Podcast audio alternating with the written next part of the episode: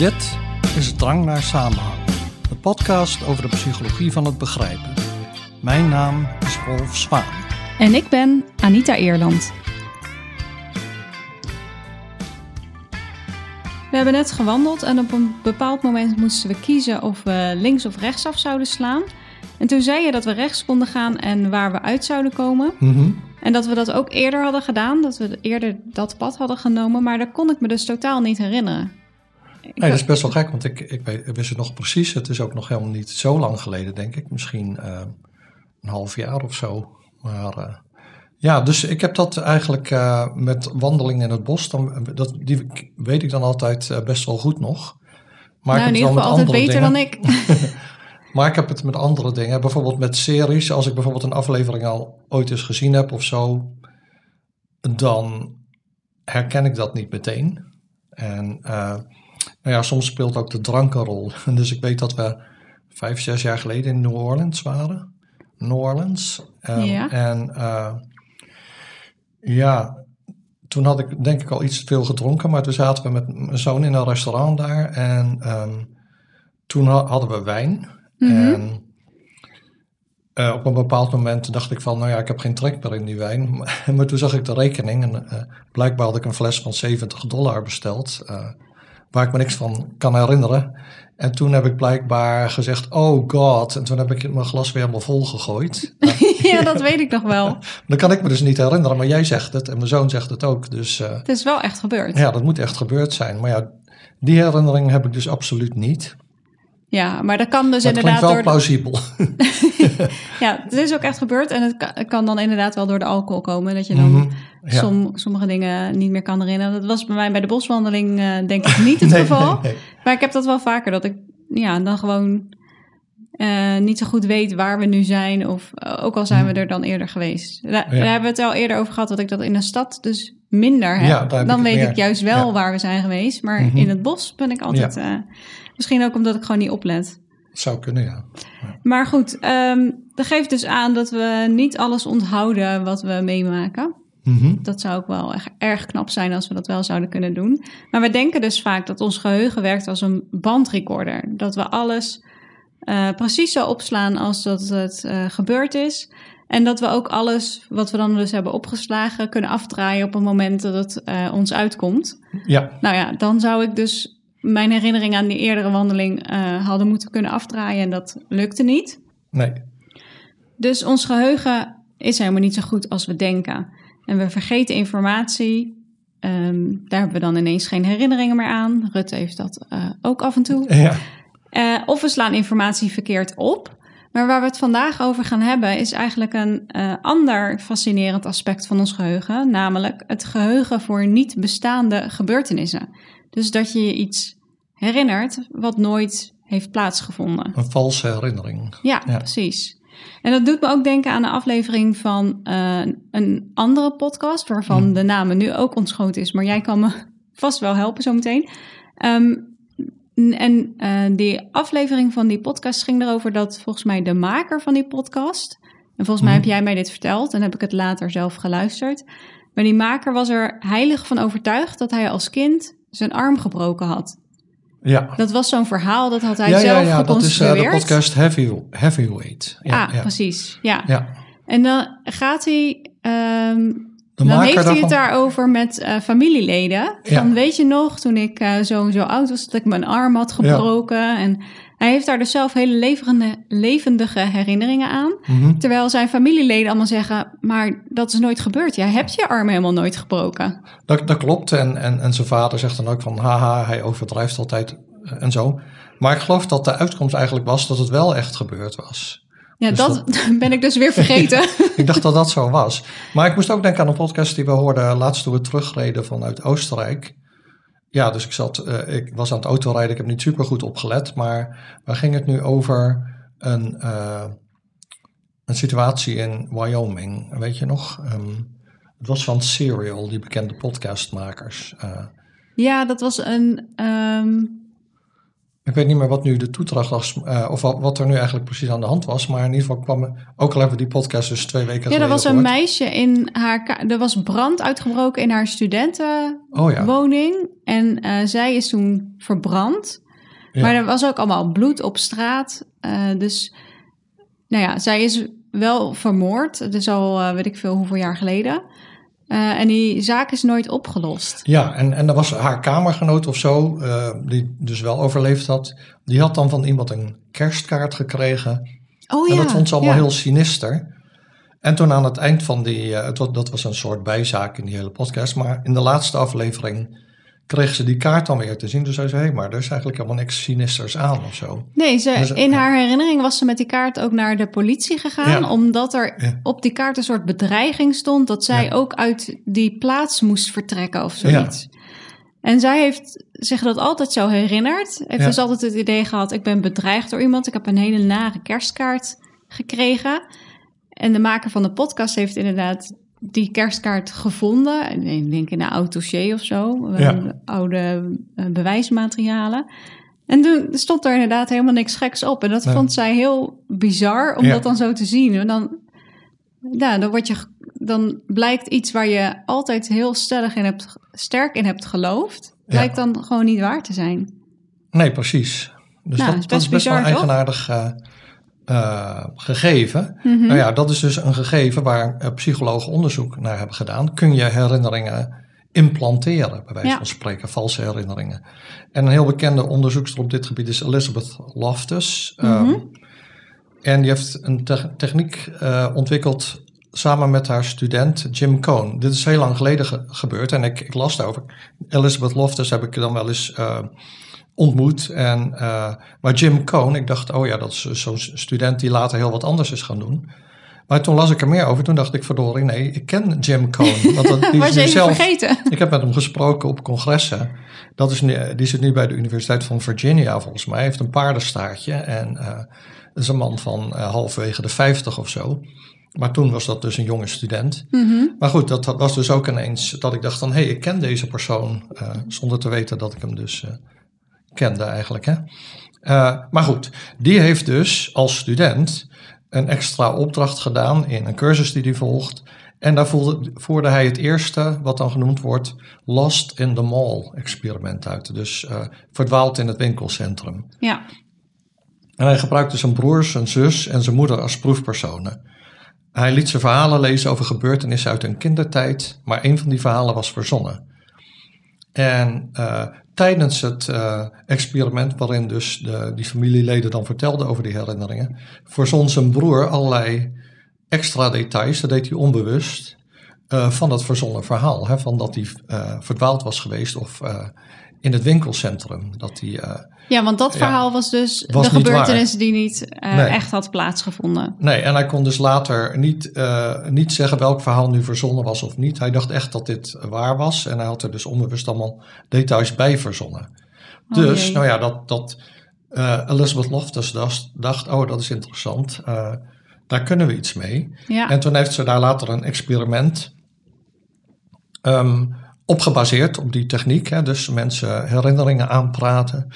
En dat deed ze dan met 24 proefpersonen, wat nog steeds best wel weinig is. Ja. En die werden dan geïnterviewd over gebeurtenissen uit hun jeugd. En dan een ouder iemand uit hun omgeving, dus laten we zeggen vader, moeder, oudere broer of zuster, die werd dan geïnterviewd over diezelfde gebeurtenissen. Mm -hmm. En 25% van uh, de proefpersonen zei dat ze herinnering hadden over verdwaald raken in een winkelcentrum, terwijl dat dus nooit gebeurd was. He, dus die, zij kregen ook weer die verhalen en uh, zij voegden ook weer allerlei details toe, maar ze dachten dus echt uh, 25% althans van ik ben echt verdwaald in het winkelcentrum. Terwijl dus dat oudere familielid wist dat dat niet gebeurd was.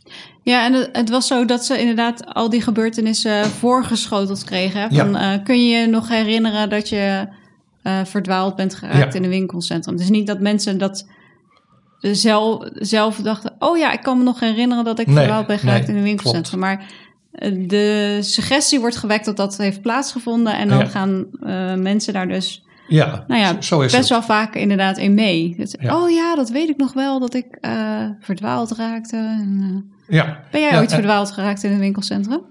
Ehm, nou, nu je dat zo zegt, eh, ik kan het me niet herinneren. ehm, als zodanig. Ik toch eens ben aan je wel moeder eens- vragen. Ik ben wel eens hier en daar verdwaald, maar volgens mij niet in een winkelcentrum. Als kind. Nee, ik, Dat kan ik me niet herinneren, maar ik ben wel in het bos wel eens verdwaald. En eh, eh, in de bergen en eh, in een stad. Ja, dat wel. Maar dan was ik geen kind meer, toch al wat ouder. nou ja. Ik kan me niet herinneren dat ik ooit verdwaald ben gegaan. Wel een keer dat we mijn broertje kwijt waren, maar die zat toen gewoon ergens verderop op een bankje met een oude meneer te praten. Een En- oude meneer met een lange regenjas. Nee. nou, dat, weet ik niet meer. En ik weet één keer dat ik wel... Mijn vader was kwijtgeraakt in de supermarkt. Hm. En toen dacht ik dat ik hem had gevonden. Dus ik was echt heel klein en ik sloeg zo mijn armen om zijn been heen. Maar toen was het een verkeerde meneer. Oh, Dat was heel erg schrikken. ja, dat Maar- grappig. Ja. Dat, dat, is wel echt, eh, dat is wel echt gebeurd.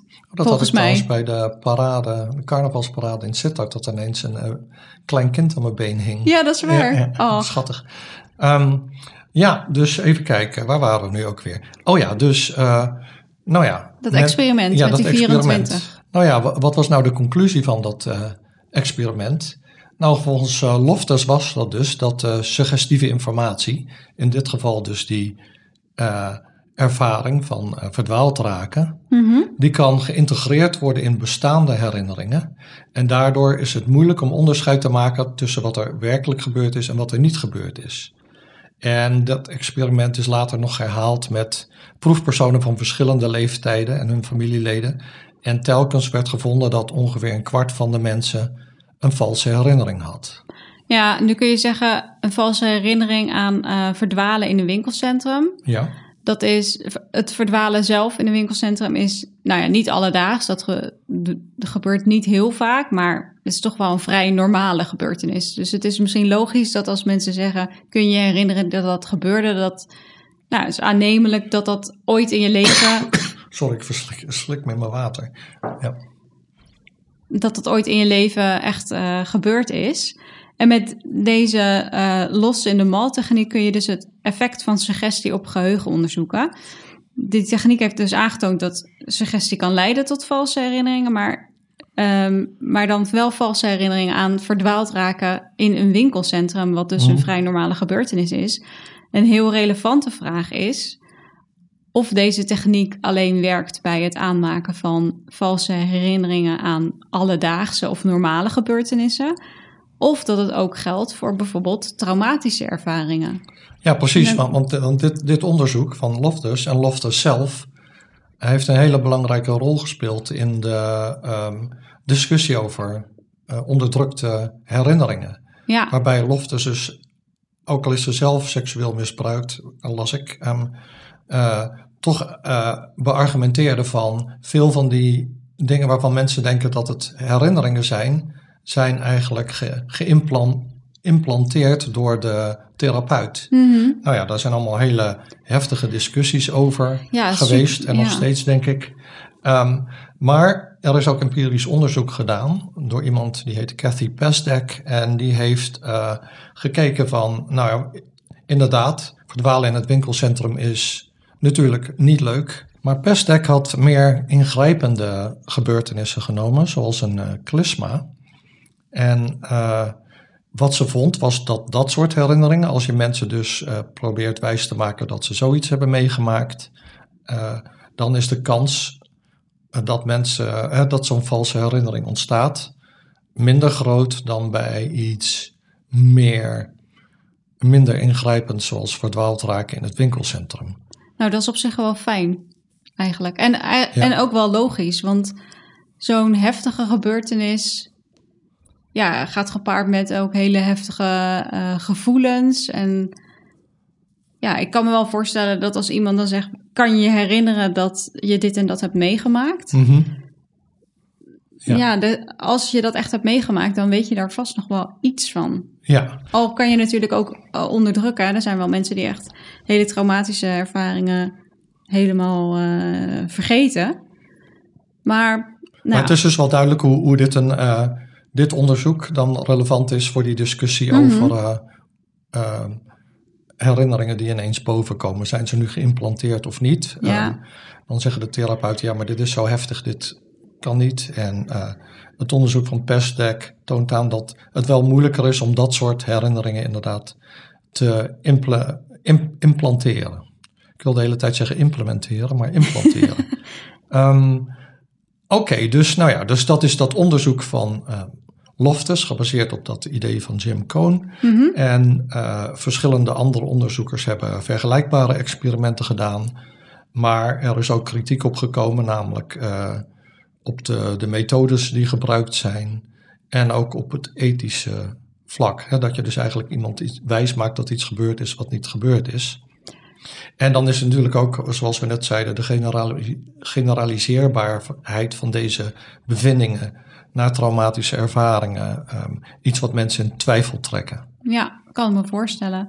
Nu moet ik eh, zeggen dat ik zelf als eh, masterstudent eh, afstudeeronderzoek heb gedaan naar het aanmaken van valse herinneringen. En dat was eigenlijk een replicatiestudie ook weer van iets dat Loftus eerder heeft onderzocht. En daarbij ging ik kijken of als je. ehm, ik had acties die mensen echt moesten uitvoeren, Mhm. acties die mensen zich moesten voorstellen. Dus denk na over dat je een bepaalde actie uitvoert en acties waar mensen helemaal niks mee hoefden te doen. Ehm, en ik had dan alledaagse dingen. Dus bijvoorbeeld je naam op eh, een papiertje schrijven. En Mhm. ehm, een beetje bizarre dingen, maar geen traumatische dingen hoor. Eh, maar een bizarre ding was dat mensen bijvoorbeeld in een boodschappentas moesten gaan staan. Of op Oh. een dobbelsteen moesten zitten. Oh, Ik bedoel, dat Ja. is, eh, daar krijg je geen traumatische eh, herinnering van, mag ik hopen. Ehm, en daaruit bleek eh, dat mensen best wel geneigd zijn om valse herinneringen aan te maken aan acties die ze dus niet hebben gedaan. mhm. En dat gold zowel voor de alledaagse acties als voor de bizarre acties. Vond ik natuurlijk superleuk, want het is altijd leuk als je wat vindt. ja. Ik vond het ook heel leuk onderzoek om uit te voeren, want dan zat ik in dat lab en dan moesten al die mensen ineens in een plastic tas gaan staan en zo. Dus dat was eh, leuk. Maar dat was eh, ja, een replicatiestudie van een eerder onderzoek, ook van Loftus. Ja, en nu gaan wij het vandaag hebben over een eh, replicatiestudie die recentelijk is uitgevoerd en echt op grote schaal. Mhm. Om nu eens te kijken van, is dat onderzoek van Loftus nu wel echt herhaalbaar? En in die originele studie van haar ha- had je dus 24 koppels eigenlijk. En niet, je had namelijk de proefpersoon en een ouder familielid. Ja, Dus, eh, en dat waren allemaal studenten van de Universiteit van Washington in Seattle in de Verenigde Staten. Maar in dit eh, vervolgonderzoek. ehm, een replicatie. ja, Ja. ja. het probleem is een beetje met die originele studie, omdat er maar zo weinig proefpersonen waren, eh, kun je ja, eigenlijk alleen maar zeggen van het treedt op bij sommige mensen, ehm, hè, een valse herinnering, maar je kunt niet echt een getal erop plakken, want eh, je hebt gewoon te weinig informatie. Dus als je zegt een kwart van de mensen, ja een kwart van de 24, dat is zes, maar het zouden er net zo goed drie hebben kunnen zijn, of acht of tien of zo. Hè, dat, dat getal is nog heel erg weinig precies. Mhm. Dus eh, als je dan gaat bepalen van hoeveel heb ik nu eigenlijk nodig voor mijn grotere studie, kun je die eerste studie niet echt eh, als graadmeter gebruiken. Want nou ja, de- wat je daar vindt is eigenlijk, dat getal zegt niet zoveel. Eh, nou ja, ze hebben dus maar eh, zoveel mogelijk proefpersonen geprobeerd te draaien in dat experiment. Wat trouwens uitgevoerd werd in Dublin, in Ierland. En zij hadden 104, 123 eh, koppels. Dus dat is zeg maar vijf keer zoveel. Ja. Nou, dat is best mooi. Ja, Maar nog steeds is 123 niet echt heel veel.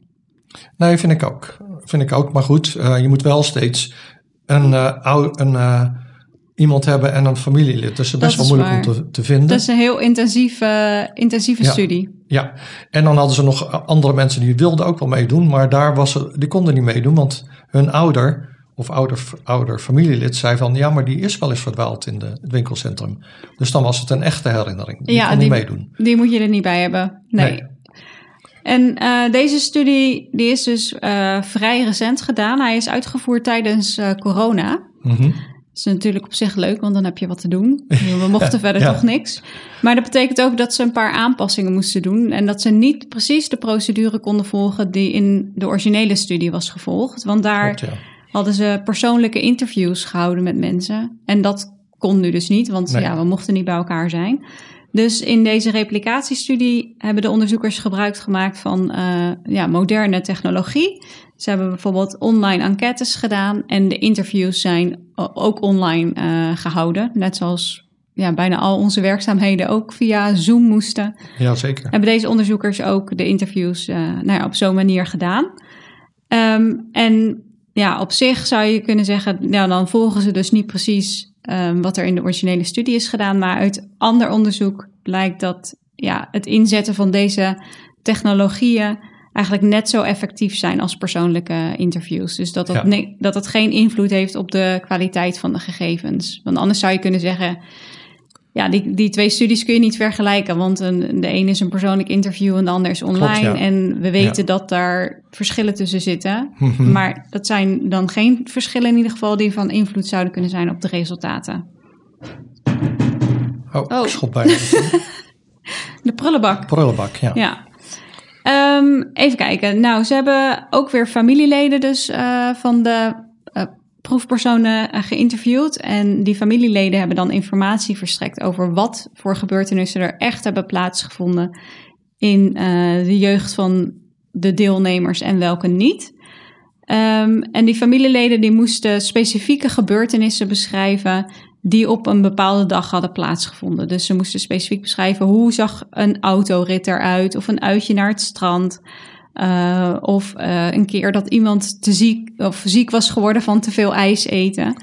Ehm, en deze gebeurtenissen mochten niet bekend zijn als familieverhaal. Dus als iemand echt ontzettend ziek was geworden van ijs en een heel restaurant. Of, ik wou, nou, ik wou iets heel on, on- ehm, in een restaurant had overgegeven.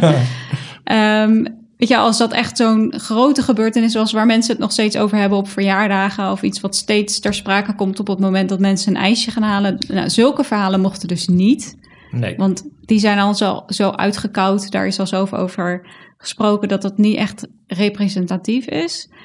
En eh, de verhalen of de, de gebeurtenissen mochten ook niet traumatisch zijn voor de deelnemers. Vanwege nou ja, dat er dus waarschijnlijk een verschil zit in het aanmaken van valse herinneringen voor alledaagse gebeurtenissen en traumatische Mhm. gebeurtenissen. Nou, ook werd de familieleden gevraagd naar typische winkeluitjes van eh, de deelnemers als kind. Dus hoe zag dat er dan uit? En die informatie werd gebruikt om dus een verzonnen gebeurtenis te construeren. Ja, Dus ze gebruikten wel echte informatie en die stopten ze dan in een verhaal over dat iemand eh, verdwaald was.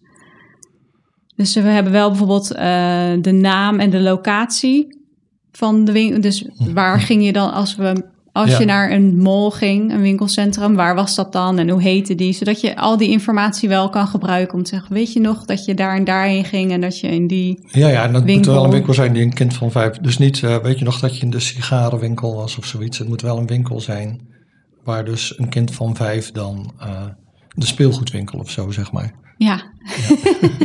ik denk dat kinderen heel snel verdwalen in de speelgoedwinkel. ja, Dan zien Ja. ze alle, allemaal dingen die ze willen hebben. Eh, en tot slot nou, werd er ook gevraagd aan die eh, familieleden of de deelnemer wel een keer ooit echt verdwaald was in een winkelcentrum of in een warenhuis. En Ja. hoe zeker ze daarvan waren. ja, want die mensen kun je dan niet gebruiken natuurlijk. Nee, precies. Ja, je zei al, die mensen die, Ja, konden, 63 die mochten niet meedoen. Ja, Want ja, dan... eh, ja, dan dat is het een echte herinnering. Ja, precies. Ehm, ja, oké. Dus dat was eigenlijk het, eigenlijk het voorwerk van de studie. Al die informatie heb je nodig om Mm. een scenario te creëren en eh, gebeur, een lijst van gebeurtenissen te maken die je dan vervolgens kunt voorleggen aan de echte proefpersoon. Ja, en dan zal ik even precies vertellen wat dan die proefpersonen kregen te horen. Dus de, degene bij wie de herinneringen geïmplanteerd zouden worden. Mhm. En die kregen te horen van, eh, nou het doel van dit onderzoek is om herinneringen uit de kindertijd te onderzoeken. Eh, we willen weten waarom bepaalde gebeurtenissen eh, worden herinnerd en andere niet. En zoals je weet hebben we je vader of je tante of weet ik wat gevraagd details te geven over enkele gebeurtenissen uit jouw kindertijd. Nou, en dan kregen ze dus een beschrijving te lezen, meerdere beschrijvingen.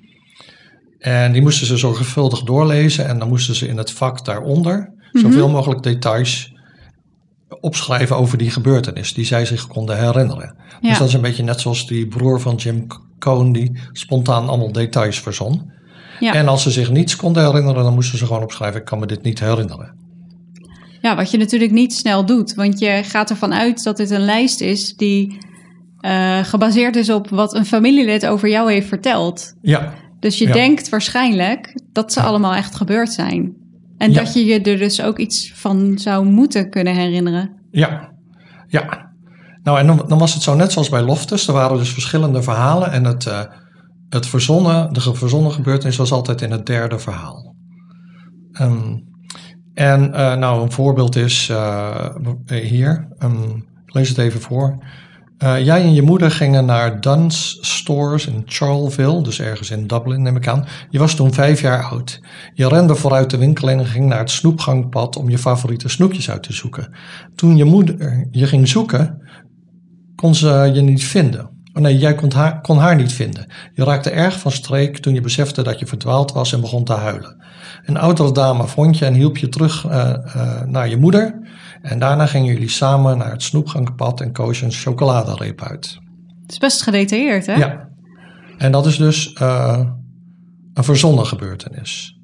En een echt verhaal is dan. eh, moet ik dat ook voorlezen? Nou, misschien. Eh, toen je vijf jaar oud was, bracht je moeder jou en je broers en zusjes naar Disneyland Parijs. Omdat jij de jongste en kleinste was, mocht je niet op de meeste attracties. Je probeerde op je tenen te staan. Dat doet me denken dat ik wel een keer mijn dochter naar binnen heb gesmokkeld in Space Mountain in Orlando. En dat mocht eigenlijk nog niet. Ja. Moest ook op de Ehm, tenen staan. Ja, een beetje wel. Of ik tilde haar een beetje op. Ehm, maar goed, het werkte nu dus niet. En dat kind mocht dus niet in die attracties en was er kapot van. Je bracht het grootste deel van de dag huilend door toen je niet in de attracties mocht. Oh, dat lijkt me een gezellig uitje. Ja, dat die ouders dan niet een alternatief hadden bedacht. Maar goed, en, en dit was dus een, eh, was dit nu? Dit, Dit is was een, echt- een echte herinnering. Ja. Nou ja, leuk. Maar goed, Ga je naar Disneyland Parijs met, ehm, met al je kinderen en dan heb je de jongste die loopt de hele dag te blaren. Je mag nergens in en dan verzin je ook niet een alternatief. Ja, dat is wel een beetje vreemd. Maar goed, ehm, we zijn hier niet om andermans herinneringen of eh opvoedmethoden te bekritiseren. Ehm, nou ja, dus één eh, tot twee weken nadat ze dus die vragenlijst hadden ingevuld en al die herinneringen hadden opgeschreven, werden ze geïnterviewd via Zoom of eh, weet ik veel, Teams of whatever. en, Niet teams. oh, niet Teams. eh, Nee, weet ik niet. Oh, nou ja. Ehm, de valse gebeurtenis eh, stond al op de derde plaats, heb ik al gezegd. En dus die interviewers werden getraind om open vragen te stellen. Hè, wat interviewers eigenlijk altijd moeten doen. Mhm. Ehm, en daarna moesten dus die proefpersonen aangeven hoe duidelijk hun herinneringen waren. En daarna kregen de eh, proefpersonen na het eerste interview opnieuw een interview. En daarna werd er dus verteld wat nou het echte doel van, van de studie was, namelijk eh, het implanteren van eh, valse herinneringen. Maar geen van de proefpersonen had dus door dat het daarom ging. Nou, je zou natuurlijk kunnen zeggen dat eh, de verzonnen herinneringen misschien anders zijn dan de echte herinneringen. Ja, Hè, dat er kwalitatief andere, ehm, nou ja, dat, dat die kwalitatief anders zijn. mhm, Ehm, bijvoorbeeld qua taalgebruik. En daar hebben we het over gehad vrij recent nog in aflevering 65 over de Ja. taal van fake news. ja klopt. Dat fake news berichten, dat, dat die anders zijn op bepaalde eh, taalkundige aspecten dan eh, echte berichten. Mhm, Nou, om te checken of dat voor die herinneringen die mensen eh, hadden opgeschreven ook zo was, hebben de onderzoekers andere deelnemers gevraagd om die herinneringen te beoordelen. Dus je Ja. zei al, ze hebben die interviews opgenomen. mhm, Dan hebben ze van wat de deelnemers zeiden over de gebeurtenissen, hebben ze uitgeschreven. En dan hebben ze dus de beoordelaars die fragmenten gegeven. Met de vraag om eh, nou ja, aan te geven of ze dachten dat eh, de tekst ging over een gebeurtenis die echt had plaatsgevonden of die verzonnen was. En eh, ik geloof dat ze ruim duizend mensen als beoordelaar hebben ingeschakeld. Ehm, en nou ja, daaruit bleek, daar kun je allerlei verschillende ehm, resultaten uithalen, maar het belangrijkste is dat dus eh, die valse herinneringen wel vaak door be- beoordelaars werden gezien als echte Ja. herinneringen. Ja, Ehm, en als de proefpersonen dus zelf met een herinnering aan de gebeurtenis kwamen die niet echt was gebeurd, dan werd die herinnering gezien als eh, duidelijker, eh, meer gedetailleerd en ook meer emotioneel. Onder Mhm. andere, ze hadden verschillende dingen waar ze naar hadden gekeken. Eh, en dat was dan in vergelijking met wanneer een proefpersoon zei: Ik heb hier geen herinnering aan.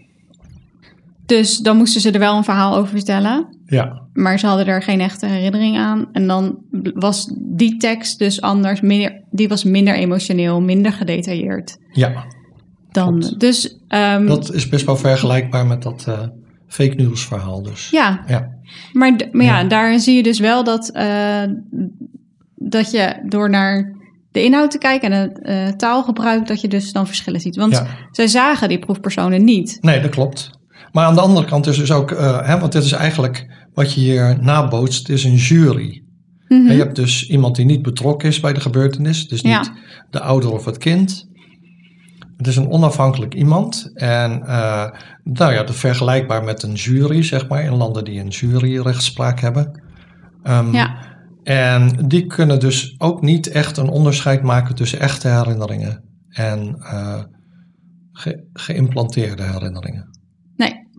Het was wel zijn er dus wel verschillen, maar daar heb je dus andersoortige analyses voor nodig om die eh, te, boven water te kunnen halen. Ja, en, en mensen zien dus die verschillen wel, maar kennelijk nemen Ja. ze dat niet mee als ze moeten beoordelen of eh, een bepaalde Nee. gebeurtenis nu echt gebeurd is of niet. Mhm. Ja. Ja, ik vond het wel interessant. ja, dat klopt. Nou ja, en eh, we komen er zo nog even op terug ook. Ehm, want wat zijn nu de conclusies van het onderzoek? Nou, hier werd dus gevon- gevonden dat 35% van de deelnemers een valse herinnering kon worden aangepraat. Ja, over verdwalen in het winkelcentrum. Dus dat is meer dan die 25% van Loftus. Maar ik Ja. zei van, eh, ja, ehm, dat is een getal, dat is een beetje eh, niet, he- helemaal niet precies met zo weinig proefpersonen. Nu is het iets preciezer. En eh, het is wel zo dat die valse herinneringen waren dan eh, gedeeltelijke herinneringen. Mensen wisten er wel een beetje van, maar konden zich niet het hele gebeuren herinneren. En maar in 8% van de gevallen konden ze zich het hele, de hele gebeurtenis herinneren. Die dus. Zogenaamd, ja. Nou ja, zoals jij al zei, vonden ze dus inderdaad dat die valse herinneringen minder rijk en levendig waren dan de echte herinneringen. Eh, die werden besproken tijdens de interviews. En dat ze minder woorden gebruiken om dus die valse herinnering te beschrijven. En ze waren ook minder berei- bereid om eh, te zeggen van dit is echt gebeurd. ja, ja. Eh, dus ergens hadden ze misschien ja. toch het gevoel dat het Ja, nou, ja. niet echt gebeurd was of zo. Nee, en, het, en ook is het wel zo dat 25 van de deelnemers wel een valse herinnering eh, melden. Dus we zeiden, van, die hadden ze. Eh, maar na, 35 na- procent. 35 procent, zei ik dat niet? Je zei Oh, 25. 35 procent, sorry. Ehm, maar als ze dan te weten kwamen waar het experiment nu eigenlijk over ging, dan konden ze wel zeggen, oh deze is waarschijnlijk nep. Ah, Ja, dus dat is, eh, Het is waarschijnlijk gewoon Ja. zo dat je er niet van uitgaat dat jou. Nee. Wat ik aan het begin ook al zei: van je, Ja. je denkt. Ze hebben een interview gedaan met iemand die mij kent. ja, Die heeft gezegd dat, dit allemaal, hè, dat Ja. ik dit allemaal heb meegemaakt als kind. ja, Ja, dan denk je niet, maar ik doe nu mee aan een studie, dus misschien eh, is het niet helemaal waar of zo. nee dat klopt. Dus je, je zit al eigenlijk in, in de mindset van dit is allemaal Ja, precies. eh, waar gebeurt. Dat klopt. En, en als je dan later een meer kritisch perspectief krijgt en dan dus bijvoorbeeld moet zeggen welke van deze vijf verhalen is niet waar, dan konden dus veel mensen wel zeggen, nou deze is dan niet waar. En ehm, nou ja, dan hadden ze dus ook dat nep-juryonderzoek gedaan, hè, waarin dus eh, eh, derden die herinneringen moesten beoordelen. ja, Eh, die kregen dus transcripten te zien, en die juryleden. En nou ja, die, die, die trapten er eigenlijk ook in. Die konden dus niet goed uitmaken of iets nu een valse herinnering was of niet. En dat is ook in eerder onderzoek eh, gevonden, dat juryleden niet goed zijn in het onderscheiden van echte en valse herinneringen. En Ja. dit heeft natuurlijk wel gevolgen voor die eh, hele discussie over geïmplanteerde herinneringen. Want geïmplanteerde herinneringen kunnen zowel de deelnemers, of degene die dus zogenaamd die herinneringen hebben, als de therapeut, maar ook onafhankelijke derden ervan overtuigen dat een volledig verzonnen gebeurtenis echt is gebeurd. Ja, ja dat is Ja. wel echt kwalijk. Ja, Ik denk wel trouwens, want eh, de vergelijking met de jury wordt nu steeds gemaakt. Maar heel Mhm. vaak zie je dan ook iemand die een bepaalde eh, ja. herinnering ophaalt. Dus dan heb je wel meer informatie dan alleen maar de taal. transcriptie. Ja, dat is En waar. daar is ook best wel veel onderzoek naar gedaan. Daar Ja. kan je eh, leugens, een Mhm. valse herinnering is dan natuurlijk niet opzettelijk. Nee, Daar ga ik even van uit.